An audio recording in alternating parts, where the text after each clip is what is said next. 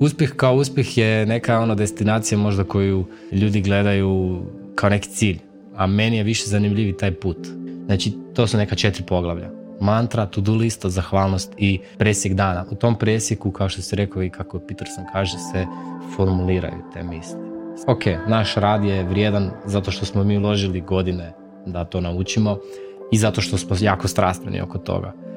I zato je zahvalnost jedna točka u mojem dnevniku gdje smo mi toliko blagoslovljeni da živimo u toliko fantastičnom vremenu i dalje biramo biti negativni i obazirati se na negativne stvari. Zato mi je ta zahvalnost, rekao bih, velika točka u svemu tome bila. Pozdrav sa 14. kata Sky Office-a, Business Club 5. Ja sam Vinko, a ti pratiš Lud. A danas preko puta mene je Luka. Luka Hrvatić. Ja sam dobro izgovorio prezime, Luka. Odlično. Kako se kaže Hrvatska, tako i Hrvatić. Hrvatić. Ti si znači nisi Hrvatina, nego si Hrvatić. Manji Hrvat. Manji Hrvat. Manji Hrvat. ovaj, ajde za start, možda neko ko, ko, ko sad je vidio tvoje lice ovako, osim što je pomislio kako zgodan mladić, možda je pomislio isto, aha, znam Luku, pa onaj ko ne zna, ajde možeš u par kratkih crtica nam nešto reći ovaj, o svojoj biografiji, recimo, ispričati svoju biografiju. Naravno, naravno. Možda ovi, ova mlađ, mlađi dio publike me zna iz, iz doba video igrica i YouTube-a. To je bio nekako moj početak dodir karijere. Danas se bavim videoprodukcijom, snimanjima, montažom uh, i kreiranjem nekog sadržaja, bilo to na putovanjima ili za, uh, ili za neke firme, brendove ili jednostavno za svoj gušt. Um, osim tih snimanja, putovanja i svega toga, e, imam sreću i priliku raditi sa raznim brendovima, a najveći od kojih e, su Monster Energy i Panasonic. E, za njih imam priliku putovati svijetom ili držati edukacije, držati predavanja, pričati o nečemu o čemu sam strastvena, to su kamere, snimanja i tako dalje. Ili pak putovati svijetom i snimati svjetske sportaše, ići na ekstremne sportove, snimati evente, pošto i mene taj dio svijeta zanima. Tako da je to miks dva svijeta, tri svijeta koji mene osobno jako, jako ono, interesiraju i što jako volim, ono, gdje volim biti. Osim toga, evo, hobi mi je YouTube, hobi mi je taj neki boravak u prirodi, vožnja motorima, nešto što je ekstremno, snowboard, skate, volim biti u movingu, volim biti u pokretu i volim biti negdje. Ali volim biti i doma. Tako da, zanimljivo. A di ti, je doma? Doma mi je trenutno, uh, pa od uvijek to govorim, pa ću reći sada, Pitomače je meni dom. Ok. Uh, malo kad sam, kad sam proučavao ono što se moglo tebi naći ovaj, online, sam vidio zapravo da, kako sam vidio prije nego smo krenuli snima, da ti na ruci imaš jednu tetovažu, na desnoj ruci, na desnom, eh, desnoj šaci. Šta piše na desnoj šaci? Rec, jel? Tako je, da. Record. Record. Uh, kad je zapravo krenula ta tvoja priča sa, sa snimanjem, s kamerama? Kad si ti to otkrio? Pa evo, nedavno sam baš digitalizirao svoje prve snimke ikad snimljene. Imao sam tri godine uh, i to je bilo Uh, to je tri ili četiri, oko četiri godine, sa pet godina su se rodile moje seke, znači imao sam, prije nego su se rodile, moja znači, majka je bila trudna, da, imam seke blizanke, Um, mama je bila trudna, znači četiri godine, ako sam imao četiri godine. Uh, tad je krenuo moj svijet recenziranja, moj svijet pričanja u kameru. Uh, makar sam se na putu do srednje škole malo više krenuo sramit biti ispred kamere, pa sam onda zapravo preokrenuo i krenuo biti iza kamere, ali krenuo sam sa četiri godine sa recenzijom božićnog drvca. Pričao sam kako naše božićno drvce ima optičke niti i kako to funkcionira. Sa četiri godine? Sa četiri godine i kako je dolje motor koji vrti jedan šareni kotačić koji onda mijenja žarulja kroz taj kotačić sjaje, sjaji u te optičke niti i tako obasjava bor. I to je sa četiri godine meni bilo izuzetno fascinantno kako to radi i to sam naravno sve očarafljivo i gledao kako to radi i to sam onda pričao u kameru. I moji su gledali i slušali i uh, gledali djeto četiri godine kak daje recenziju Božićnog drvca. Eto. Znači, počeo si, počeo si sa pozicijom ispred kamere da. i sad si nekako ovaj, u zadnje vrijeme više iza kamere.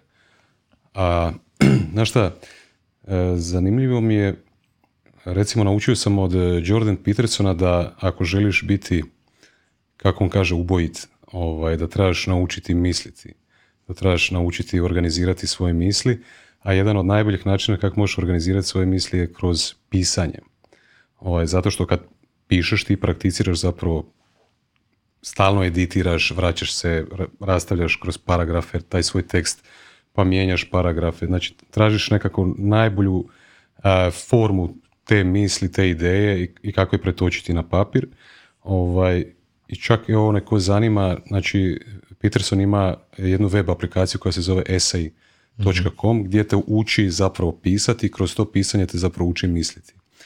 Ono što sam te ja htio pitati je da šta si naučio recimo kad si, kad si sam sebe snimao, zato što vidio sam da radiš vlogove, ovaj, ja znam kad sam sebe krenem recimo snimati kad hoću nešto reći u kameru, smisleno u pet minuta, to je izuzetno teško.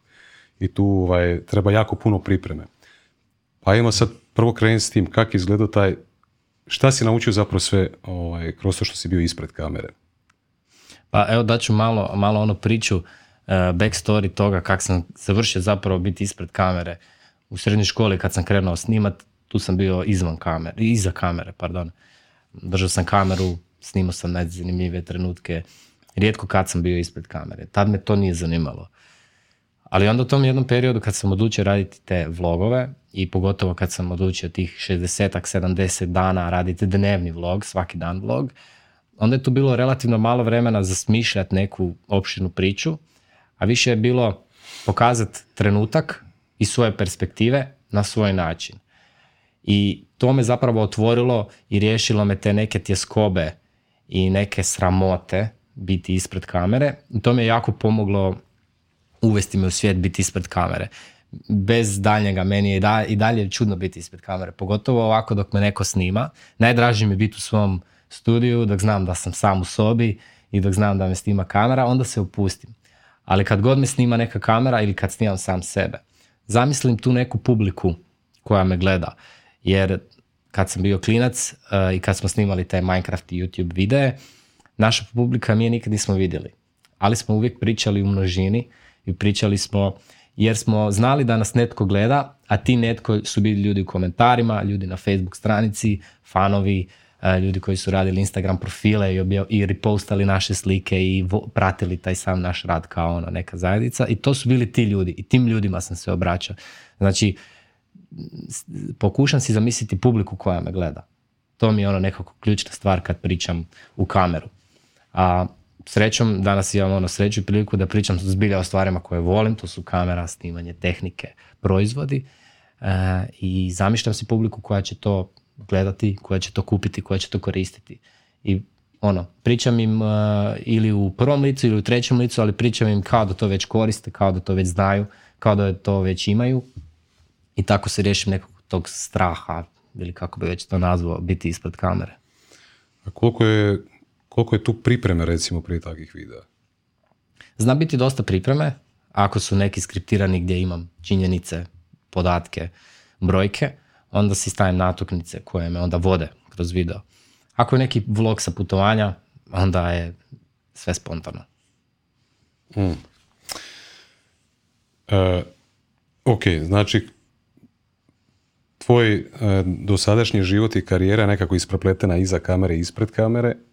E, ajde da malo pričamo o ovom dijelu onda iza kamere kao kao šta si rekao da radiš video, šta, za, šta uopće zapravo znači video produkcija? Da li im postoji razlika između produkcije i snimanja? Da, to je, to je toliko širok pojam. Uh, voli, voli se reći vani da nosiš više šešira, nosiš više hetova, imaš više uloga. Video produkcija smatra više uloga. Bilo to predprodukcija, scenarij, razgradnja priče ili teme. Zatim sama produkcija bi bila snimanje i set znači taj dio gdje stvarno to sad snimamo i onda postprodukcija, montaža i tako dalje. Znači to bi bilo sveobuhvatno pod imenom produkcija. Meni najdraži dio je naravno snimanje i taj dio. To je moj e, najdraži dio i to ono pokušavam najčešće raditi. Ja, snimanje baš. Tako da možemo o snimanju pričati onda. To, to mi je nekako ono najdraži, najdraži dio. Može, ajde pričaj o snimanju. Što, što točno? Šta si naučio o snimanju do sada? Uh, Zašto voliš snimanje? zašto volim snimanje iza kamere? Da, zašto voliš snimanje? Volim te trenutke, uh, volim te trenutke zabilježiti. Uh, volim trenutke gdje imam priliku za, uh, za pečatice, imam priliku uhvatiti neči, nečiju emociju, nečiji misao, uh, nečiju reakciju na nešto. Mo- to mogu biti tre- trenutki koji se mogu ponoviti samo jednom, trenuci, koji se ponavljaju samo jednom, ili trenuci gdje možemo to i ponoviti, samo možda na bolji način, ili pri- prilagoditi bolje svjetlo, ili postaviti bolje pozadinu. Taj, taj, taj čin snimanja sadržaja mene jako, jako me to gura. Uh, volim stvarati svijet, volim stvarati neki sadržaj. Sad moj sadržaj nije materijalan i ni- nije da gradim nešto sa kockicama, ali gradim nekako emociju u ljudima, gradim neku priču u ljudima. Nekad su to korporativne videi pa su manje osjećajni, nekad su to proizvodi gdje je puno osjećaja ili nekad su to priče o ljudima eh, gdje su onda iznimno puno osjećaja. Znači taj trenutak eh, taj trenutak zabilježavanja nečega što se događa stvarno u svijetu, to mene jako ono zanima. To volim raditi. E, znači, ja sam prema svemu onome što sam, što sam vidio do sada od tebe, sam shvatio da se iza onako, znaš, ljudi recimo kad gledaju ovaj moj podcast, netko ko, tko nema e, znanja i iskustva kako ovaj proces ide, kako funkcionira, ljudi, ljudima bi to izgledalo jako jednostavno, ali tako? I činilo bi im se izdaleka kao da tu oko, oko toga nema baš previše, previše posla i truda, energije i tako dalje. Da nije potrebno uložiti previše. A, sad, ja znam kad, kad sam vidio ono što ti radiš i kad vidim tvoj pristup i stav prema, prema onome što radiš, znam da iza toga postoji postoji jedna skrivena dubina i kvaliteta koja, koja se možda kroz oko promatrača koji ne pazi ne vidi. Hvala. Ajde da, da probamo sad malo e, pričat o, o tome. Ja znam da tebe, znači ti je tvoja strast i snimanje, ovaj, ali ti na to snimanje gledaš na totalno jedan drugačiji način. A, ti si na to, a, ovaj, tvoj pristup prema tome baš pravi biznis, poslovni pristup, jel tako? Ovaj, pa me zanima, ajde, idemo probati pričati u ovom trenutku o tome koja je tvoja vizija, recimo, za sljedećih pet godina onoga što ti želiš postići, a onda ćemo pokušati pričati o tom tvom nekakvom mentalnom sklopu i načinu na, na koji ti a, promišljaš o svemu tome a, kroz, kroz razvoj tog svog, svog posla. Ok. Pa, Iza, iza svakog uspjeha mora stajati jedna kvalitetna misao, kvalitetno planiranje, strategija i tako dalje, što znam da kod tebe postoji, pa ćemo ono sad, idemo to otpakirati sve. Kako izgleda Slažem vizija se. recimo tog tog posla za u idućih pet godina? Ako imaš duže, može i duže. Pa eto, kak si spomenuo, većina ljudi s kojima radimo uopće, uopće ili ima vrlo malo iskustva kako zapravo izgleda snimanje, što sve ulazi u to.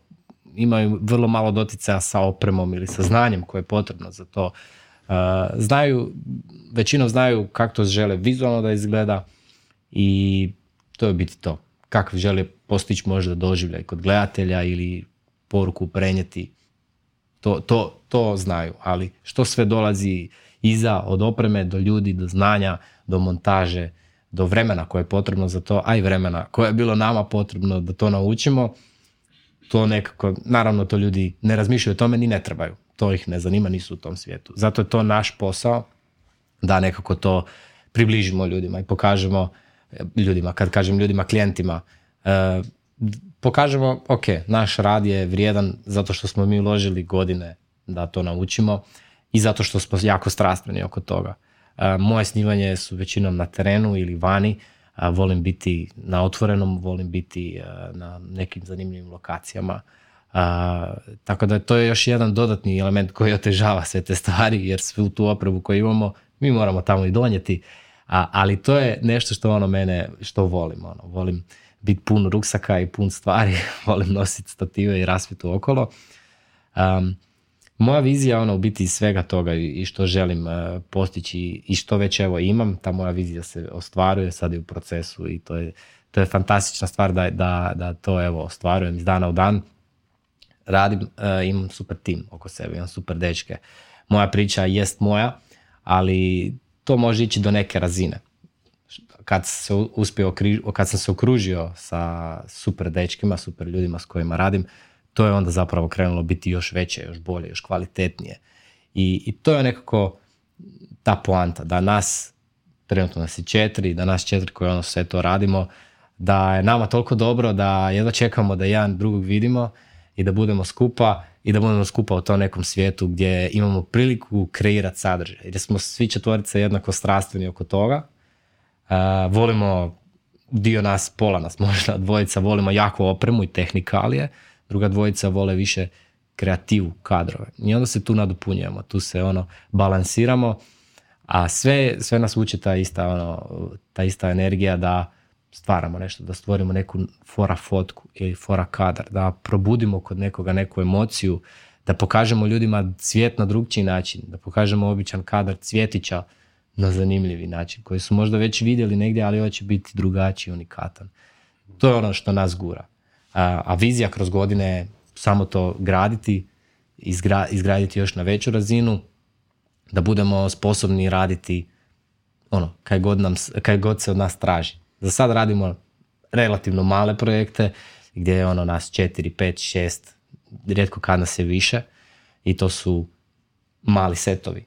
Ali ono, ko zna, možda jednog dana dođemo na poziciju da budemo na setu sa 50 ljudi.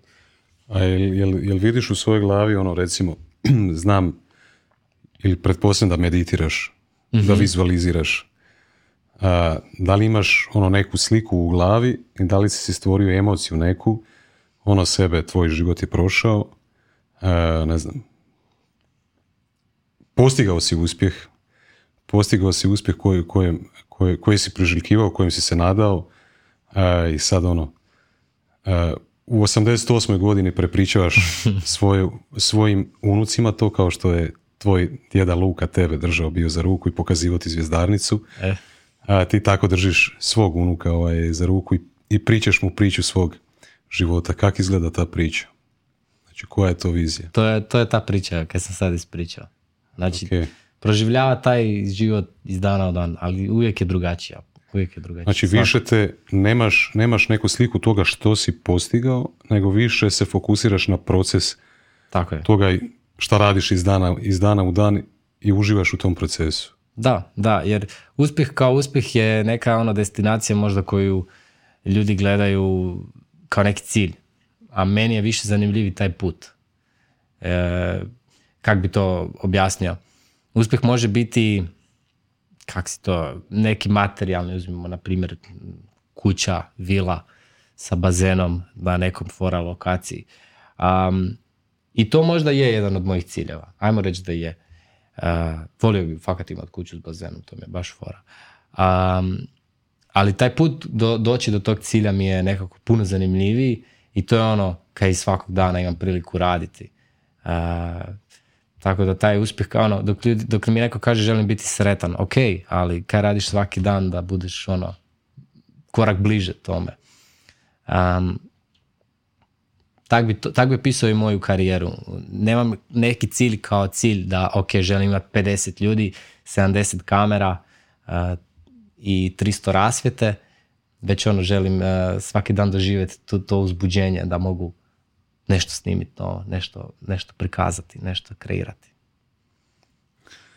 Zapravo, na ovakav način kao što ti razmišljaš, sada razmišljaju najuspješniji uh, ljudi koje ja znam, zato što, znaš, puno ljudi si zna postaviti nekakav, nekakav cilj, ovaj, ili zapisati si na papir ili negdje u, u mobitelu i pratiti ga iz dana u dan, sigurno da pomaže u tome da, da dođeš do toga, kad znaš gdje ideš, nekako ti lakše doći tamo. Ovaj, ali sam svjestan toga da jako puno ljudi zapravo a, grčevito ide prema tome i zapravo a, promaši ono možda najbitniju stvar. a kako, kako ići kroz proces iz dana u dan a, i ne stvarati sam sebi grč, a, zadržati nekako ovaj balans psihički i ovaj zapravo kako pronaći tu zahvalnost u, tom, u, tom, u toj svakodnevnici.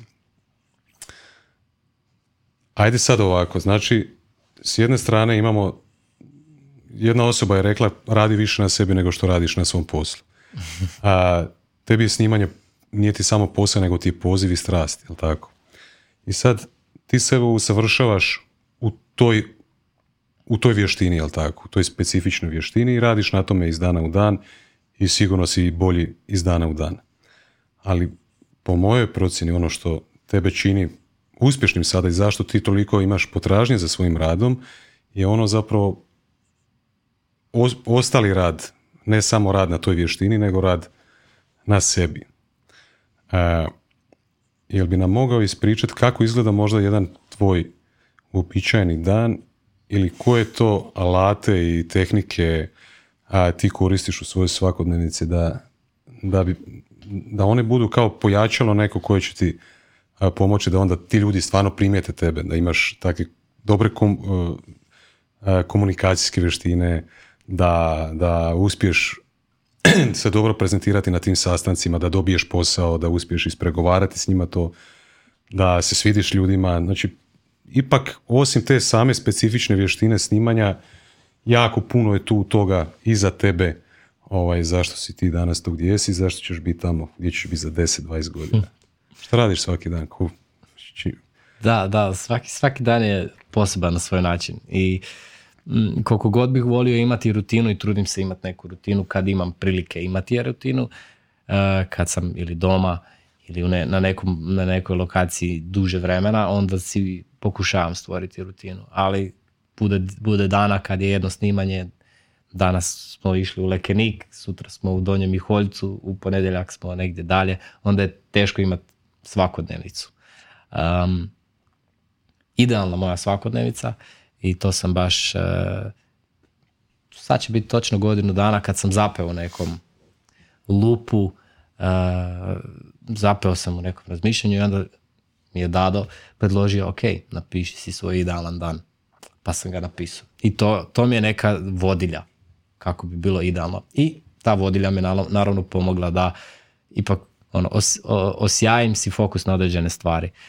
Tako da moj idealan dan uh, kao srednjoškolac, kao svaki normalan srednjoškolac, obožavao sam biti budan do 4 ujutro.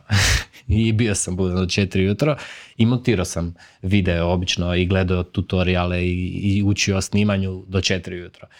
Onda sam to promijenio i sad se volim dizati jako rano. Volim i moj idealan dan bi bilo da se dižem rano, da se dižem u 6, da imam vremena napisati svoj dnevnik, da imam vremena poslušati zvukove prirode u svom dvorištu, da imam vremena sjest, kad je vani toplo, vani u prirodi, da imam vremena 10 minuta meditaciju odraditi, da se izvizualiziram ili da jednostavno samo pratim da ovaj dah, to jest da, dah, disanje.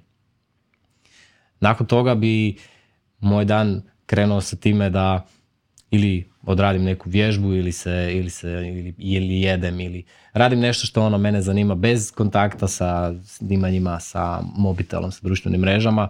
Tek onda negdje sredinom tog nekog prijepodneva bi krenuo prvo kaj volim raditi su te najteže, najteže stvari, najteže odluke, a to su obično ili, uh, ili sastanci ili montaže i to volim odmah najteže stvari uraditi ujutro da mi popodne bude oslobođeno kad mi se već ispusti energija i kad e, se zasitim donošenja odluka, onda volim tu neku kreativu uh, potpaliti ili, ili ono, e, volim to nazvati, um, kako bi to nazvao, potpaliti, to je zagrijati sa čitanjem ili sa gledanjem sadržaja. I tu, tu se meni onda razvijaju ideje kako to prenijeti kod nas, jer um, gledajući druge kreatore, svako ima naravno svoje ideje koje je opet vidio negdje, koje, koje je ta osoba vidjela opet negdje. Um, sve te ideje se onda mogu stopiti u ponovno neku novu ideju. Zato volim čitati ili čitati uh, mišljenja, razmišljanja drugih ljudi i gledati kadrove i gledati vide opet trećih ljudi, da ih spojim onda u neku svoju priču. Um, tako da to volim raditi krajem dana. Rijetko kad zapravo gledam uh, film, to jest ajmo reći da gledam filmove, da naučim nešto iz njih. Uh, serije recimo rijetko ih gledam, isto ih gledam ako, ako me vizualno zanimaju da naučim nešto iz toga, da mogu primijeniti. I to je baš bio primjer sa nekim, nekom serijom, sad je li to bila Černobil ili nešto, koja mi je potaknula tako dobru ideju na nedavnom snimanju da sa rasvjetom napravimo nešto tako. Taj video biti izlazi dosta uskoro. I onda dok smo to pričali kako ćemo to napraviti, bilo je kratko vremena i sve to. E i onda nam je to sve se vratilo. Tako da moja svakodnevnica je ono posvuda, ali idealan dan bi, bi tak izgledao. Uh, najteži poslovi ujutro, to je prvo bilo neko vrijeme za mene, zatim najteži poslovi, pa kreativa, opuštanje uh, i onda snowboard, skate, motor, nešto ono u prirodi, nešto vani. Zašto, zašto meditiraš? Zašto meditiram? Meditiram jer mi pomaže tu neku buku uh, stišat na trenutke i pokazat mi, pokazat, osvijestit mi u glavi kaj je stvarno bitno. I svi ti problemi i sve to što imam što radim, što želim raditi, što bih htio raditi, što sam radio. To nekako sve nestane i, i ostane mi ostane mi ono samo taj trenutak. To, zato volim ono meditaciju. Da li ti je meditacija možda pomogla da li vidiš da, da, da postoji uloga meditacije možda da ti je pomogla da popraviš nekakve međuljudske odnose ili da budeš bolji u komunikaciji možda? Pa sigurno u nekoj mjeri. Jer uh, meditacija može biti i šetanje u prirodi sa psom. Um, ako si u tom trenutku i, i svjestan samo toga. To ne mora nužno biti onaj tipičan kadar to se uvijek ježim dok vidim u nekoj reklami gdje neko sjedi prekriženih nogu, a ruke onako u zraku lebde i kao prekriženih prstiju ni ne znaju kako ih treba držati. To mi je onako bez veze jer je isforsirano.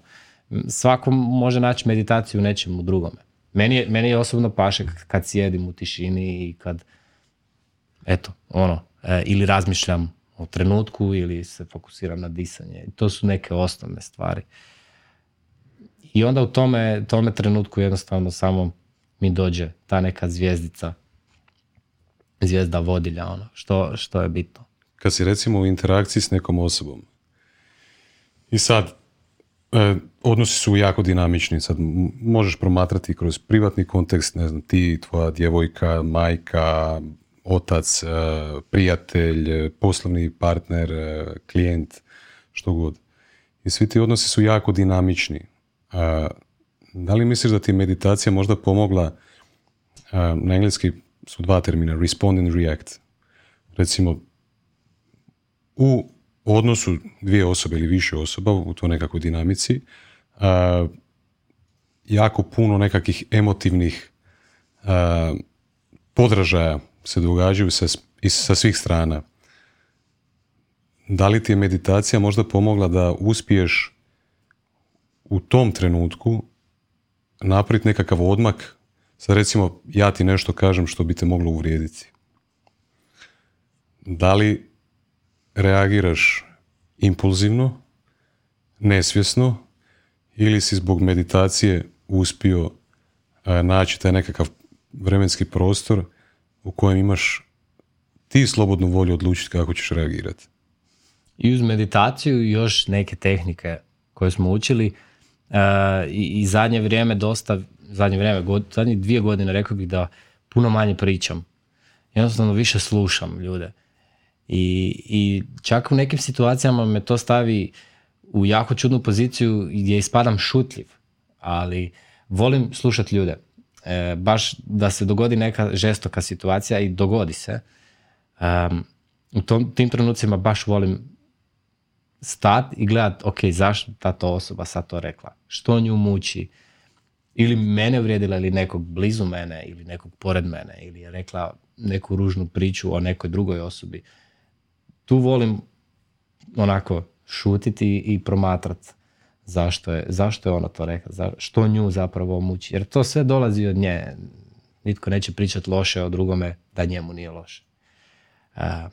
tako da to volim, tu uvijek zastanem. Zato bih rekao da više volim stati, promisliti i na sastancima isto volim slušati i pratiti, ajmo reći, klijenta što je njemu bitno, kakav video želi da ispadne, da mi da što više informacija, da mi da primjere, da mi da svoju životnu priču, kakav je bio i šta je prošao kod dijete, što mu je bitno ono da vidim kako mogu tu njegovu viziju pretočiti sa svojim znanjem u neki super video. Hm. Dnevnik. Dnevnik. Se spomenio bio dnevnik, jesi? Jesam, da. Volim, volim pisati dnevnik. Moj dnevnik je kombinacija neke to-do liste dnevne. I, e, kombinacija, zapravo prva stvar je mantra. Ti si učio o tome i znaju ljudi što je mantra. Svako ima i treba bi imati svoju mantru. Mantra koja me podsjeti svaki dan ujutro kad je pišem u kojem smjeru želim ići, što radim i, i, i na čemu sam zahvalan. I onda imam, uh, kako bi to nazvao, key pointove. Imam neke stvari u svojem okruženju koje me podsjete kroz dan da si ponovim tu mantru. To može biti objekt, ili to može biti osoba, ili to može biti fraza, riječ koju čujem, ali imam neke key pointove koje me podsjete da si ponovim tu mantru. I kad god to vidim ili čujem, pokušam ili ugasiti muziku ako je slušam ili stati sa radom i ok, ponoviti si mantru. Tako da to je recimo prva stvar. Kratka to-do lista, sljedeća dnevna, jer taj veliki cilj kojeg imam moram podijeliti na manje, manje točke, to su godine, godine podijelim na dane i svaki dan imam nešto. I onda kak je Dado rekao, ako bar svaki dan uspijem odraditi 51%, to je uspješan dan. Gdje si naučio to sve? A? Pa, naučio sam to, veliki dio toga kod tvojih gostiju, ili su ti nedavno. Saša je bio baš nedavno, nedavno. Dado je bio kad prije pola godine. Tako nešto. Tako da Saša i Dado su mi bili veliki učitelji u svemu tome. Um, Ili bih htio podijeliti tu priču s nama možda? Šta si naučio? Pa bi, definitivno. Definitivno. Uh, ali evo da završimo tom dnevniku. Kratka to-do lista, stvari na kojima sam zahvalan. Taj dan i taj dio zahvalnosti nekad napišem ujutro, ako imam inspiracije, ako, ako ujutro osjetim tu neku potrebu ili napišem na večer kada pišem kao neki osvrt dana jer onda zapravo skužim kroz dan, ok, bio sam zahvalan na tim tim stvarima. A nekad ujutro, ovisi. Znači, to su neka četiri poglavlja. Mantra, to-do lista, zahvalnost i presjek dana. U tom presjeku, kao što se rekao i kako Peterson kaže, se formuliraju te misli se filtriraju i tako se uči misliti. E, da, li, da li možda kad taj dnevnik pišeš, da li se vraćaš njemu, da li ga iščitavaš? Nekad, pa nekad, ali rijetko. Rijetko, rijetko, da. Okay. E, čak, i, čak i slabo i pamtim kaj pišem. Okay. Ali, ali kad pišem, osjećam se izvanredno. Ono, u tom trenutku se osjećam baš izvanredno. Okay. Gdje si to naučio? Uh, pa evo, spomenuli smo Dadu i Sašu. Dobro. Oni su fantastični ljudi e, koje bih opisao i to obično svima kažem e, koji ih ne znaju. Dok pričaš sa njima, oni kao da sjaje. I to mi je bila super, to mi je super dan danas reći svima i, i kad smo na početku drugog stupnja dobili kao zadatak da opišemo svoja tri velika uzora i zašto su nam to uzori onda smo to radili. Meni bio jedan od njih e, Dado i tak sam započeo priču da je to osoba koju kada gledam ona sjaj. I sad, to je meni nekako ono sad jako teško opisati. Kako opisati osobu koja sjaji?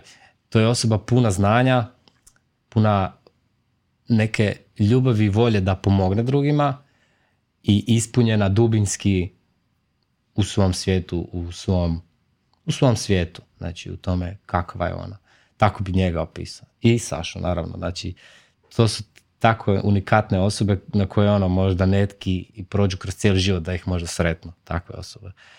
Um, tak, da, eto, ima, imam sreću i priliku da radim, to jest da radim, da, da sam u okruženju s takvim ljudima. koliko si spreman podijeliti uopće od toga što si, što si naučio s njima? to je jako teško pričati o tim stvarima. Jer, Dobro. Jer, jer se Mislim, čine... ti, ti ispričaj koliko budeš htio ispričati, koliko hoćeš ispričati. Evo.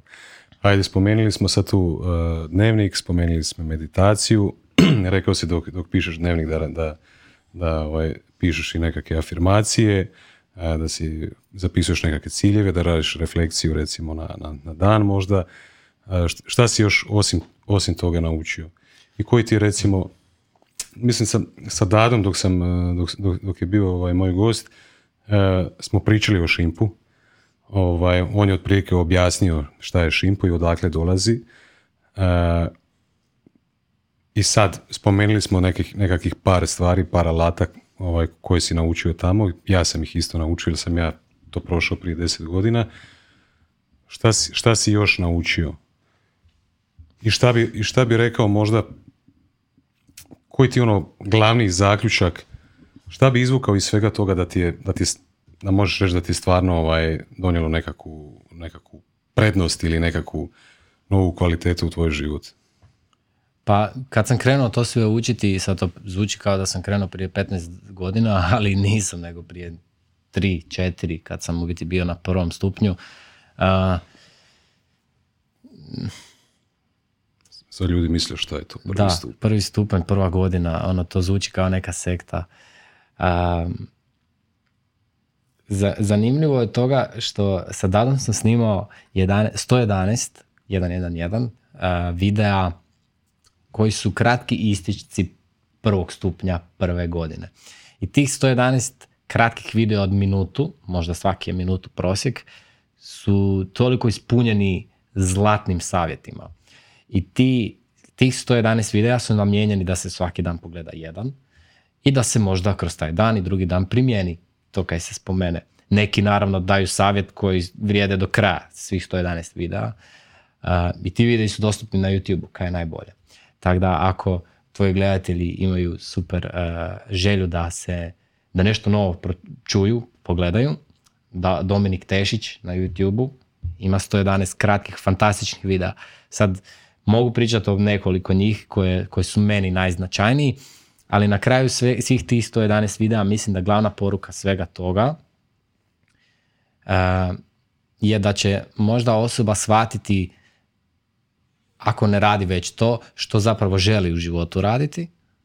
Za sebe imam sreću da, mislim sreću da, da to znam od malena i da to radim od malena. I onda je meni teško se staviti u perspektivu nekoga ko radi nešto što ne voli raditi, makar imam priliku to vidjeti svakodnevno, ali mi je teško razumjeti te osobe, jer nisam bio nikad u toj poziciji. Uh, I s druge strane, uh, rekao bih nakon tih 111 kratkih videa, bilo bi, do, bilo bi dobro. Uh, ono što, što je meni pomoglo uh, je da sam uz, uz putovanja, jer jako volim putovati, uh, putovao sam u bogate krajeve i u jako siromašne krajeve i stavilo me u perspektivu koliko je zapravo meni jako dobro. I onda ta zahvalnost je nekako isplivala na površinu iz svih tih videa i svih tih doživljaja i zato je zahvalnost jedna točka u mojem dnevniku e, gdje smo mi toliko blagoslovljeni da živimo u toliko fantastičnom vremenu e, i dalje biramo biti negativni i ob- obazirati se na negativne stvari. Uh, zato mi je ta zahvalnost, rekao bih, velika točka u svemu tome bila. Mislim, i dalje je. Sad, kažeš, ovaj, kad bi neko otišao na YouTube i pronašao tih 111 videa, ja mislim da opet, opet ta osoba ne bi, ne bi dobila, po meni, pravo znanje dobiješ kroz iskustvo.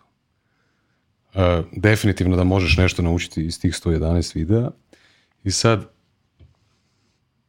ja isto kad sam prošao taj prvi stupanj, meni je, kad bi me neko pitao, reci mi samo jednu riječ o, o, o tom prvom stupnju, ja bi, ja bi rekao zahvalnost.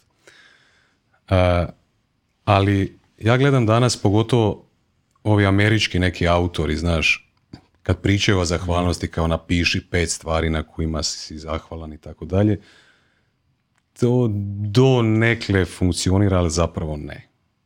Zapravo ne. Znači, poanta zahvalnosti je osjetiti emociju zahvalnosti. A nije poanta napisati si pet stvari i ne osjetiti ništa. Jel tako? E, jel se ti sjećaš kad ste radili prvi stupanj, na koji način ste, jeste radili vježbe zahvalnosti tamo? Jesmo. Jel možeš ispričati to? Kakve su bile vježbe? A, Jel se, jel se sjećaš možda vježbe kao reverse engineering? dobro. Ono recimo, uzmemo za primjer laptop ovaj, kao proizvod. Da. I onda kreneš unazad vrtiti priču. Ja recimo koristim ovaj laptop i mogu biti totalno nezahvalan na njemu kao, Da. kao Jer ti je spor. alatu, uređaju, proizvodu, što god.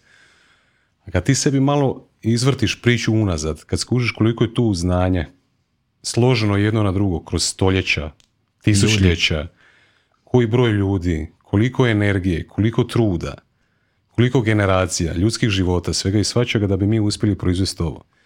I onda plus sve ono što se nalazi u tom računalu, od svih aplikacija, od interneta koji koristimo. Jeste radili takvu vježbu? Radili smo i takve vježbe i radili smo vježbe gdje smo pokušali to primijeniti u trenutku, u sadašnjosti. Ok, kako? Bili smo u prirodi i bilo je vruće, ljeto, ajmo, početak ljeta, ali bilo je vruće preko dana, A, a relativno hladno preko noći. I pošto smo imali vrlo malo stvari, vrlo malo toga biti, ajmo reći da nismo imali ništa, jer nam nije ništa ni trebalo. Na čemu onda biti zahvalan? Dok nemaš laptop, nemaš tvoj mobitel, a, nemaš ljude s kojima si inače. E na čemu onda biti zahvalan? Kao? Bez ičega si. E i onda smo se stavili, ok, sad smo u ovom trenutku tu, sjedimo ispod jednog oraha, šetali smo tri kilometra po suncu, koliko smo sad jako zahvalni za ovim hladom iza naše glave, na ovim granama, na, to jest na ovom drvu koje nam stvara taj hlad. Onda koliko smo zahvalni bili na osobi koja je u tom trenutku bila zadužena da pomaže svima sa vodom, da donosi vodu. Koliko smo bili zahvalni da ne moramo hodati po suncu još kilometar po vodu, nego je netko donio. E, koliko smo bili zahvalni na večer kad je pala temperatura, kad smo imali vatru, da nas vatra grije. Koliko smo bili na, toj, na tim darovima prirode zahvalni. To je bio taj neki trenutak na stvarima koje smo u trenutku primijetili, na kojima smo u tom trenu bili zahvalni. Tako da i da, definitivno, stvari koje nas okružuju, ali stvari naša svakodnevnica. Sad to možda zvuči ono jako čudno, ali možda smo stvarno toliko ono, e, kako bi rekao, prezasićeni svega da ni ne primjećujemo koliko nam je dobro. A sad je, živimo u takvom periodu da ono, otvoriš pipu, imaš čistu vodu, znaš, ili otvoriš mobitel, imaš pristup svom znanju svijeta. I to je meni nevjerojatno da u takvom svijetu ima onako osoba koje biraju gledat toliko negativno na sve. I onda onak, zašto? Jel, jel, ti, jel ti ikad niko rekao da si, znaš šta znači starmal? Starmal? Ne. To su ti mlade osobe koje ovaj, se ponašaju kao puno starije osobe. A, ok, to Koje- jesu. Koje teže ono kao, znaš, ono, vidim da u svom životu imaš jako puno discipline, da si organiziran, da Uf, si da, predan, da si, nemaš, a imam za neke stvari. imaš za neke stvari. Mislim, u 25. godini promišljaš o nekim stvarima a, do, koje, do kojih ljudi možda neki ne dođu nikad u životu. Kažem, to je ne- nešto s čim se nisam rodio. to sam birao učit, to sam htio učit. To je mene zanimalo, to Jel te zanimalo ranije ili, ti se, ili su ti se recimo dogodili neki ljudi, neke situacije pa si to otkrio, otkrio preko njih? Da, da. Poznao sam određene ljude u valjda pravom trenutku. Ok. Tako da, Da li si imao sam nekakvog e, interesa za te stvari jesam. prije? Moj djed je bio biolog, kemičar uh, i mene je kroz formalno obrazovanje zanimala fakat biologija i kemija i zanimalo me kako stvari funkcioniraju i taj dio inženjerstva me zanimao i pozadina kako kamera funkcionira ili kako motor funkcionira. Um, da, mene je to sve ono uvuklo ono, e, kako ovo napraviti, kako ono, dizalice sam jako volio oko klinac, uh, kami- ove kamione, vlakove, uh, špage uh, i te neke stvari koje su u movingu, to, to sam jako, jako volio. Um, ali to su bile sve neke eksterne vanjske fizičke stvari, nismo nikad učili o tome kako mi funkcioniramo kao osoba. Je, I onda je došao taj neki trenutak kad sam čuo od nekoga nešto ili sam bio u društvu neke osobe koja onak nešto bubnula, koja onak na prvu je zvučalo totalno glupost, ali onda kad uzmeš pola sekunde i razmisliš, razmisliš o tome, e, stvarno ima smisla. Kao. E, i onda, valjda dio po dio toga počelo mene zanimati, ok, uh, Koklinac nisam uopće čitao, lektire sam sve naravno prepisivao, uh, te stvari stare su me onako povijesne malo jako zanimale, a sad obožavam čitati. Sad čekam da čitam neku novu stvar. I sve mi je to nekako ono bilo predstavljeno krivo, a dok su mi, dok mi je neko objasnio drugačiji način pristup tome, potom je postalo zapravo toliko zanimljivo. Sad još recimo ovo je, ovo je zanimljiv primjer. Znači rekao si da, se, da, si, da si s kamerama od malena, ali tako? Da. I ti znači već desetljećima učiš kako koristiti taj uređaj. Jel? I sad neki ljudi prođu čitav svoj život, recimo učeći to što učiš ti sada, a da nikad nisu naučili kako radi taj uređaj što si ti. Jel tako? Znači, postoji proizvođač ove kamere i dobiješ nekako user manual, tako, pa ti piše ovaj gumb je za ovo, ovaj gumb je za ono i tako dalje. A kad smo se rodili, roditelji nam nisu dali, iako su nas oni proizveli, ono, da. made in od ovog i onog, ali nismo dobili user manual uopće za čovjeka. E, znači, rekao si da, da taj dio, kako čovjek funkcionira, i sva, šta je sve ovo što ti imaš ovaj, sebi na raspolaganju svog tijela, od svog uma i tako dalje. To ti je nekako došlo kroz kombinaciju, kroz susret s nekim ljudima, ali nisam te shvatio da li si imao i sam interes prije nego što si upoznao te ljude, da li, da li si se počeo baviti s tim stvarima? Ne nužno. Ne nužno. Ne u toj mjeri da bi kupio sam knjigu i krenuo to učiti. Ok. Ajde nešto si spomenuo uh, zanimljivo. Sad ja recimo isto u zadnjih godina sam izrazito puno investiram poslovno. Vidim da si, da si ti isto. Ovaj, ali onda mi spomeneš take neke scene, znaš, šetao si 3-4 km, sio si ispod oraha, bilo je vruće, zahvalan si na hladu, največer si zapalio vatru. A, šta misliš kako žive danas ljudi recimo tvojih godina, oko 25. godine, da li imaju taj dio u životu gdje su odvojeni od društvenih mreža, gdje su odvojeni od mobitela, gdje su odvojeni od svih vrsta ekrana, gdje se vrate u prirodu, gdje malo smire ovaj sve te podražaje na svoj, na svoj živčani sustav, na svoje biće i tako dalje, gdje nađu malo samoću, gdje imaju prostora za refleksiju, za meditaciju i te neke stvari. Kako kak, kak žive ta tvoja okolina? Pa kao moja okolina, moja generacija, jako malo, rekao bih ljudi, to, to ima tu priliku. Pogotovo možda ovi u gradu. A i ovi koji su izvan grada, zaokupljeni su jako svime. I sam sam, mene isto jako zna konzumirat uh, konzumirat, ajmo reći, društvene mreže ili sav taj sadržaj ili sve to što možemo kao doživjeti ili isprobati ili vidjeti. Ali ima dosta ljudi znam koji baš ono su kao u nekom ono stanju gdje, gdje, gdje su totalno okupljeni time i ne vide ništa izvan tog malog babela informacija ili, ili, ili TikToka ili YouTubea ili svega toga što, ili posla ili obitelji. Znači, to je samo taj neki mali bubble. I, i onda onak, imam, imam super ono ekipu s kojom se družim. Prošle godine smo smo, sam im rekao, predložio i to se ostvarilo, idemo kampirat. Ono, ko klinici smo mi kampirali na selu stalno, idemo kampirat, ali nemojte biti na mobitelima i, i uživajte u prirodi i uživajte u tom trenutku. I imamo sad tu dva dana, pored jezera smo, u šumi smo, imamo hrane za tjedan dana, znaš, ono, nema brige za ništa. I, i zakaj potrati taj trenutak na društvene mreže. moja generacija jako malo živi, živi na taj način da da stane i razmisli zapravo kaj sve radi.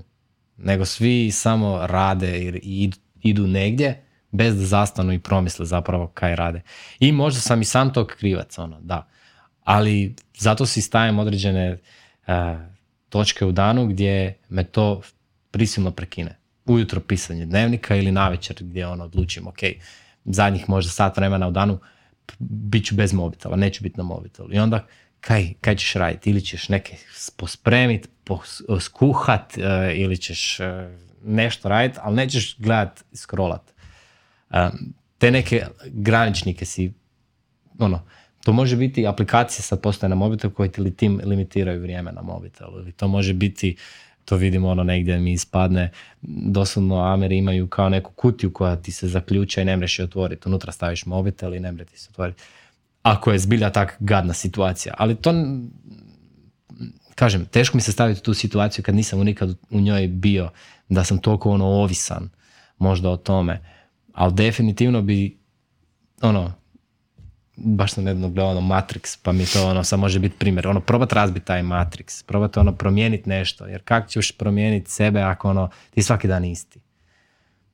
Tako da, zato svoje dečke, tak ih nazivam, ono, dečke s kojima se najviše družim, pokušavam ih ono, nađat, gurnut malo onak iz toga sa nekom izjavom ili sa nekom nekim ciljem ili, ili nečim ono što će ih na, ispreparat, da im možda prekinem taj tok svakodnevice.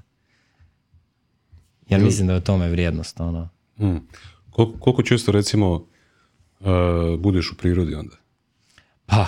Rekao, e, si, rekao si da često se vraćaš u pitomaču. Da, da, da, da. Evo baš idem sad nakon ovoga. Idem sad nakon ovoga. Jel ti fali priroda već? Da, mislim, sad u zimi je lijepa. Ono, pogotovo dok je snijeg. Pogotovo dok je snijeg. Da. Uh, ne znam da li si nam rekao uh, Devin Supertramp u jednom videu si spomenuo da ti taj čovjek uzor. Uzor u čemu? Tko, je, tko je taj čovjek uopće? Devin je jedan youtuber koji je bio ultra uspješan kad sam imao 14, 15, 16 godina. I on je lik koji, e, koji, koji je tada živio život mojih snova. On je meni bio veliki uzor jer je frajer putovao svijetom i snimao za brendove, bio plaćen da dođe negdje, snimi video, plaćen mu je bio put, smještaj ono whatever, naravno da nije on tome pričao, ali vrlo vjerojatno je i onak radio to kad ga zanimalo. Znači on mi je bio ono, jednog dana želim biti taj lik, ne. I tak to je bilo u srednjoj. I onda, i onda je došao faks, na faksu sam ono, ok, kupio sam kameru prvu, uložio sam sve pare kad sam imao, skoro do, čak i više, ono, posudio sam od sestre pare da kupim neke stvari koje su mi trebale, ja sam točno znao kaj mi treba. I to točno kaj mi trebalo je bilo ultra skupo za to doba. I to sam kupio i rekao, tim se želim baviti. Znaš, ono, to, želim, to je ono kaj mene vuče. Sada ne, ne krenem se tim baviti, kaj ću raditi? Niš. I Devin mi je bio ono lik, ok, jednog dana bio mi uzor. Jednog dana želim putovati svijetom i snimat. Samo to. Sasvim je svejedno kaj, jer sve, svašta volim snimat. To može biti vlog, to može biti product uh, review, recenzija, to može biti kaj god. I evo, danas, dan danas imam tu priliku. I sad ono, mene ljudi nekad podsjete i kažu mi, kao, pa ti vidiš ono, kaj ti radiš, kao, živiš život svojih snova. Baš sam nedavno to radio, evo, 12. mjesecu sam bio u Tokiju i imao sam priliku ići negdje, biti negdje, raditi nešto kaj volim i putovati svijetom. Ono. I, I još, da bude još bolja stvar, pričao sam i radio sam i gledao sam novu kameru ono, od Panasonica. A, čekaj, u Tokiju si išao zbog posla prvenstveno? Da. I onda sam ostao još par dana solo, ono, uživati. Okay. Šta si naučio u Japanu uopće? Japanskoj kulturi? Da. Ajoj. E, naučio sam da je internet toliko dobra stvar, jer sam bio konstantno s dadom u, u vezi i onda on je takav lik da mu pošaljem sliku di sam i on kaže, e sad tu lijevo, sad tu desno, tu ti je super stvar. I Japan je drugi svijet. To je neopisivo drugi svijet, da jedno slovo naše nije isto kao i tamo, da je jedan čovjek e, je sasvim drugčije drugčijeg razmišljanja nego kod nas. I jedna od najzanimljivijih upečatljivih stvari, prva stvar zapravo koju skužiš da je tako čist grad, znači nema nigdje smeća, nema papirića, omota cigarete, ništa. I nema nigdje koševa za smeće. I onda onak kao, ok, kak? ka ima 10.000 čistača pa čiste za ljudima. I onako ne, ima negdje znak za turiste, nema, nema svugdje nego na bar, baš ovim turističkim mjestima, nosite svoje smeće doma. I to mi je ono bilo, wow, kakva kultura. Ne znam, ljudi. ako si, ako si gledao svjetsko prvenstvo u nogometu sad, znači Japanci su nakon poraza, ne znam s kim su igrali taj dan, netko je fotografirao njihovu slučajonicu poslije. Dobro. Jesi vidio to? Ne, ono nešto su počistili. Da. To je to bilo. A šta je bilo točno? Znači, pretpostavljam da sve druge reprezentacije kad, kad igraju da slačionica ono izgleda kao da, je, kao da je neko bacio atomsku bombu. Ovaj, Japanci su još, pogotovo zato što su izgubili, znači moralno nisu baš bili najbolje, oni su bez obzira na to pospremili, sve dresove stavili na stol, počistili klupe, sve je bilo savršeno. A isto tako svaki njihov navijač koji je bio na stadionu je počistio iza sebe, pokupio sve papiriće. Na stadionu? Da, da, da, da. I to sad kad usporediš, ja sam, znači ti si bio kad, prije godinu dana ili kad si bio prije Mje, dva mjeseca. A, prije dva Sad mjeseca. u 12. mjesecu. ja sam bio 2016. godine i baš mi ono Japan bilo iskustvo, ovaj, imao sam osjećaj to i kažem, ko da me neko stavio u neku kockicu, ono, promučko tu kockicu i bacio totalno na neku drugu planetu. Novi svijet. Ovaj, I onda mi je bilo fascinantno koliko postoji varijacija čovjeka ljudskog roda. Znači, na, naravno, dvije noge, dvije ruke, oči, glava, sve, sve tu isto kao i kod nas, ali koliko se ljudi mogu mentalno, emotivno ili duhovno razlikovati. To mi je bilo fascinantno vidjeti u Japanu. Jer zapravo sve, ovo, ovo znanje o, kojima, o kojem nas dvojice sad pričamo zapravo se zove šimpo. Ovaj, koliko, si, koliko si vidio šimpa, recimo iz svih ovih principa, alata, načina razmišljanja i tako dalje, u Japanu, u njihovoj kulturi i u ljudima tamo? Mnogo, mnogo. I, i, i, i naj, rekao, rekao bi možda uh, najveći dojam i što je najviše ostavilo dojam na mene je o čemu smo već danas pričali, je ta zahvalnost. u njihovoj kulturi ljudi su zahvalni da imaju priliku, ako smo u restoranu ili smo u kafiću, da tebe usluže. Ili su zahvalni da imaju priliku da tebe usluže. Ili su zahvalni da rade taj posao. oni sebi stvore percepciju i stanje da su oni zahvalni za to što rade. I kako onda da im bude život loš? Naš, me, to, to mi je tak teško ono opisati ljudima, ljudima, opisati frendovima kojima sam to pričao. Kao, ali onda mi jedna osoba mi je rekla kao, kaj to ne zvuči da su oni sprogramirani i, i ispranim mozgom, kao. Ne, nego ako je tebi dobro u životu, ti ćeš nastaviti raditi dobre stvari i drugima, i sebi, i ostalo, i okolo. I oni si stvore jednostavno da im je toliko dobro u tom trenutku i u tom poslu kojem rade. Naravno ima ljudi koji ne rade to kaj vole. Ok, super. Ali ima trenutak u danu kada fakat možda radiš nešto kaj, kaj voliš. I to je ono kaj sam, kaj sam doživio i, i uvijek kad dobiš nešto ili kad primiš nešto, oni se tebi zahvale. I naravno onda se ti njima zahvališ, što je logično. Ali mi imamo samo taj dio da se ti zahvališ nekome. Ali kad nešto daješ nekome, Nama fali da se još, ono, ti zahvališ što imaš priliku dati nekome nešto. E, to je kod njih ono bilo meni još dodatan ono level kaj sam primijetio. Jesi se susreo kaj sa stoicizmom? E, jesam nešto sitno, da. Znači zapravo postoji dio našeg života koji je u našoj kontroli. Znači ja zapravo kažem da jedino nad čim imamo kontrolu je nad samim, nad samim sobom. Čak ni tu nemamo baš previše kontrole. Jer jako puno je podsvjesnih nekakvih operacija koje mi jako teško, na koje jako teško utičemo, ali možemo. I onda imaš jedan veliki dio svijeta koji se nalazi oko tebe, koji se nalazi izvan tebe. I zapravo stoicizam, kako sam ja to naučio, te zapravo uči kako da prepoznaš šta, na šta ti možeš utjecati, kako da prepoznaš na šta ti ne možeš utjecati i onda zapravo te uči kako da prihvatiš te stvari na koje ne možeš utjecati. I kako da se ti emotivno postaviš kroz sve to što ti je okolina donijela a ti nisi tražio. I pogotovo kod ovog primjera, mislim, nekako tema ovog mog i tvog razgovora je baš zahvalnost. I bez obzira što sam ja to prošao prije deset godina na šimpu, a, i dalje vidim da ako to ne prakticiram i ne podsjećam se toga iz dana u dan, da vrlo brzo izgubim, izgubim to iz svojih ruku. Ovaj, a čini mi se da bi baš ta zahvalnost riješila masu problema ljudima u životima. Znači, sad si rekao, znači, rijetko je ko u potpunosti zadovoljan sa svojim životom, u potpunosti zadovoljan sa svojim poslom, sa svojim okolnostima, sa svojom situacijom. Uvijek mi težimo nečemu kako bi to moglo biti. Boljem. I kad stalno težimo tome kako bi to moglo biti i sad treba samo ispraviti još ovu grešku, sad treba samo još ovaj problem riješiti, mi smo konstantno u glavi negdje dalje, nikad nismo tu sad u ovom trenutku i zapravo uvijek bježimo od te zahvalnosti.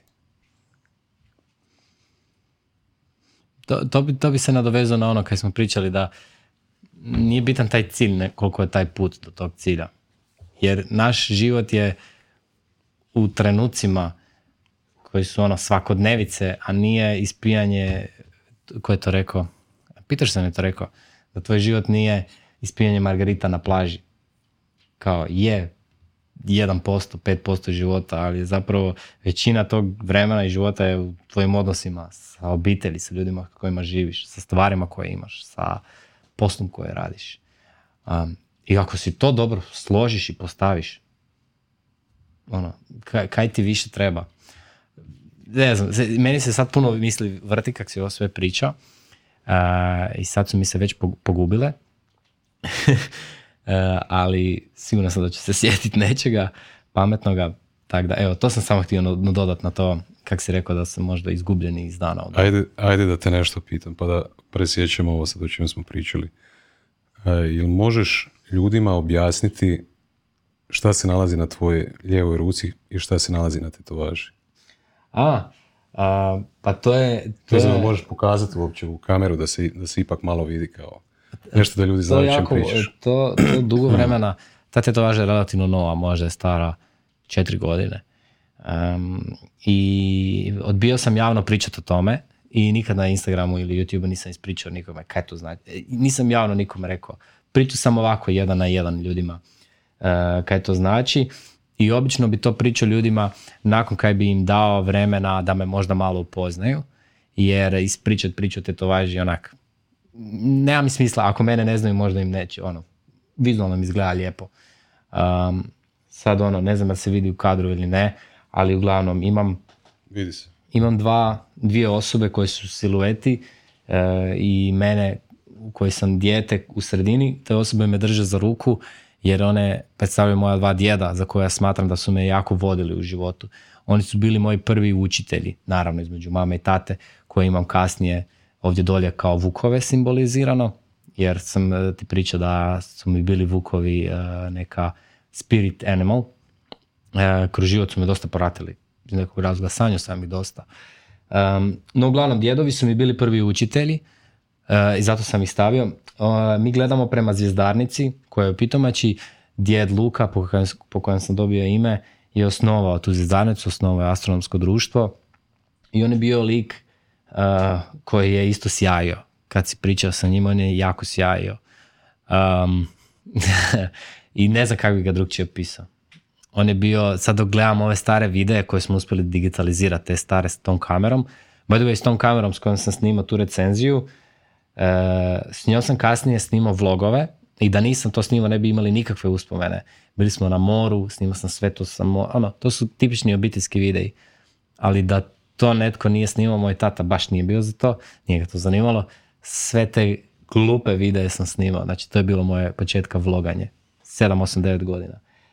Zjedanica je u Pitomači, iznad zjedanice je mliječna staza i najviše, najviše nebeskih tijela koje smo gledali su bili mjesec, Jupiter i Saturn i oni su ovdje stavljeni, te ostatak mliječne staze. E, sa donje strane se zatim vidi Orion, Orion je sazveđe koje mi je nekako najviše ostalo u uspomeni kad bi se sjetio djeda, jer je bila jedna, jedna situacija gdje sam došao u Pitomaču za vikend, ono, srednja škola, želim s frendovima ići van, idemo cugati, idemo se zezati, ono.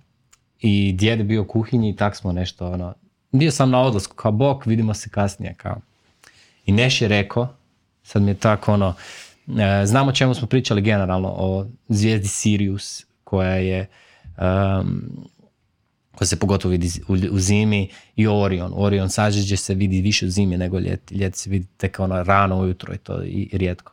Znači zimi se vidi Orion. I ta jedna izreka je mene toliko ono dirnula da sam, um, da sam ostao sljedećih tri sata sjediti u kuhinji s njim i pričati o tome.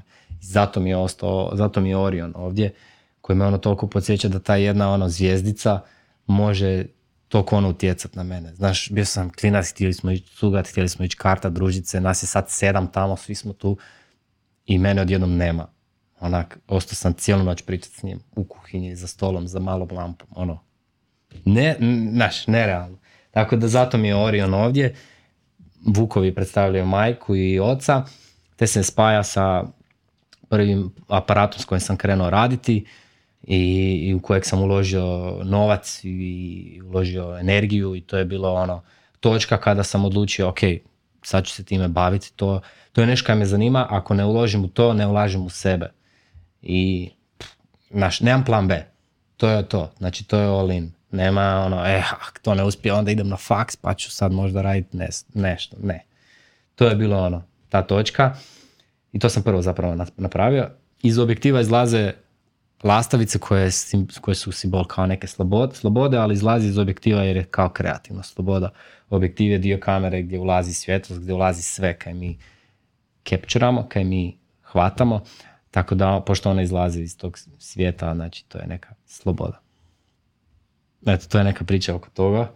Um, I kad god me ono ljudi pitaju, pitaju o tetovaži, uh, toliko mi je drago da imam neku, znači, cura koja je ovo radila, je to fantastično izvela, jer moje sposobnosti slikanja i crtanja su relativno male i to sam joj ispričao sve i iskicirao sam je kako bi to htio, htio da, sta, da, da izgleda, ali ona je to fantastično spojila u 2, 3D prostoru 2D, na 2D koži, tako da ono, super je ispalo.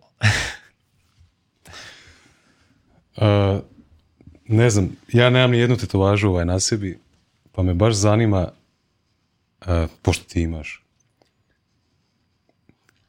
da li, da li ti ta tetovaža daje nekakav, nekakvu posebnu motivaciju, da li ti se, da li ti budi neku emociju svaki dan kad ju, kad ju pogledaš, zašto, zašto imaš tetovaže recimo? Mm, pa, ono, iskreno, iz dana u dan skoro ni ne primijetim. Već je primijetim kad me ovako neko pita i kad se sjetim tih priča, onda mi ono, znaju, onda mi dođu sve te emocije i, i, i sve to.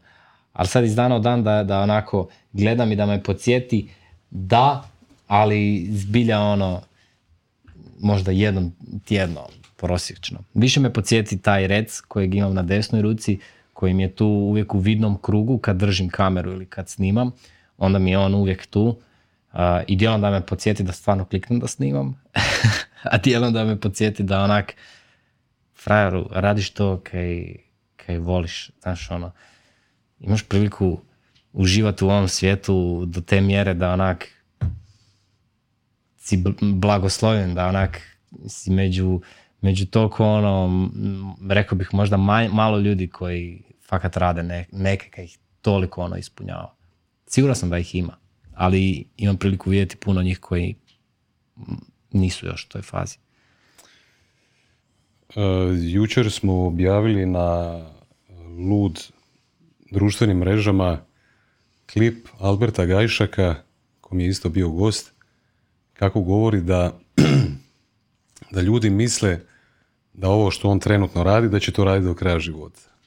Ali on kaže ne, to nije istina. Da. Ja želim probati još puno toga i vidjeti u čemu sam dobar i u čemu nisam dobar. I uživati u svemu tome. A sad, recimo, da li ti uopće možeš zamisliti sebe kakav je tvoj život bez kamere? Pa, e, baš me zanima ko je mlađi između mene i Alberta. Mi smo tu negdje. Tu ste negdje, Da. se, da. Mi, radili smo skupa mi na Batmobilu. To je bila tak fora, ono, simbioza isto dva klinca koji su odustali s faksa. To je bila tak fora. A mislim da je, mislim da je on mlađi od mene, malo. Ili i obrnuto, zapravo. Tu ste U negdje. 11. sam mjesecu, on je vjerojatno onda stariji. On je vjerojatno onda mlađi. Um, pa gle, teško mi se zamisliti da radim nešto. Naravno da bi našao nešto. Ali imam, imam i sam potrebu da radim druge stvari. Zato se i bavim drugim stvarima. Zato imam ono uh, neke hobije koje možda želim jednog dana pretvoriti u posao. Ili volim isprobavati nove stvari. Da, naravno. Kamera je ono i snimanje neke kamere full vol, kad full volim, on je dosta ono, on je ono, kak bi rekao, entrepreneur, on je taj businessman i, i to je brutalno. Ono, vo- volio bi da imam, da ono, imam 20% te njegove ono, volje za biznisom, znaš koliko bi ono meni uh, biznis procvjetao, tak da on je fantastično tome kaj radi uh, i fantastično to da ga zanimaju druge stvari. Tak da, i siguran sam i sam da ću biti u periodu kad će me e, nešto drugo zanimati. A ono kad, kad, bi, kad vjerujem da će me zanimati jednog dana su, je bonsai. A, i, I to strpljenje i ta ono to znanje e, kako oblikovati drvo, to, je, i to traje kroz godine. To je onak neš, neki fora ono posao koji bi volio imati dok sam ono star, dok sam deda. To je bilo fora. Ajmo, ajmo ovaj, par brzo poteznih pitanja. Može. E, najdraža knjiga ili knjiga koju si najviše poklanjao? A koji sam najviše? Poklanjao. Ili si najviše puta čitao ti ako nisi poklanjao. Sretan novac. Kako? Sretan novac. Happy money. Ok. Od, je, na, od je Ken? Honda. Ken, Ken Honda Honda. je isto mislim japanac. Ok. Uh, ima fora knjigu Happy Money. Uh, o novcu. Jer u tom periodu sam onak, ok, ta, učili smo o novcu, bilo mi je logično, vidio sam tu knjigu naravno u dućanu, u dućanu u knjižari i ok, kao želim saznati više o novcu. E, najdraži film? Najdraži film uh, The Intouchables. To je film o onom invalidu i crncu koji mu pomaže. Ok. Ali ona starija verzija, ne ova nova sa Kevin Hartom, mislim da je nova, Dobro. nego ona stara, sa francuzom, francuski. Francuzi i crnaca nešto mu pomaže. Da. Ok. Da, super film, dobar. E, najdraža društvena mreža? Hm, pa YouTube. YouTube. Makar Instagram više koristim, ali mi je YouTube puno draži. Da li smatraš YouTube društvenom mrežu? Da, Da. jer sam tamo krenuo. Dobro, i Face, ali YouTube je ono, community. Mi smo imali Minecraft server, nas je bilo 30 na tom serveru, svako je snimao svoju epizodu, nekad smo snimali skupa neke epizode, kao gostovali jedni drugima, i, po epizodi određeni ljudi bi imali po epizodi 100.000 pregleda i to bi bilo 2016. kad YouTube nije bio uopće popularan. I taj osjećaj community je bio ono, užasno jak. I još da bude stvar zabavnija, pola nas, pola, 25% ljudi je bilo iz Hrvatske, 25% iz Srbije, 25% iz Bosne i još nešto sitno ovo, ovi ostali. Znači bio je cijeli ovo Balkan i mi igramo Minecraft igrice i nema mržnje i svima nam je toliko dobro. Onak, zato YouTube. Koji ti je najdraži band ili umjetnik? Ne drži Artist, artist. ali- Da. Artist mi je... Možeš čak, možeš čak i izvan glazbe reći. Koji ti je najdraži artist? Ne mora biti čak ni glazba. Ne mora biti glazbe. Hm. Pa kaj se tiče filmova, ajmo reći nekog vizualnog, ono, dosta ko, ko mi je ostao u pamćenju i koga pamtim je Guy Ritchie. On je redatelj. Njegovi filmovi su mi full zabavni sa svim, svim tim quick prelazima.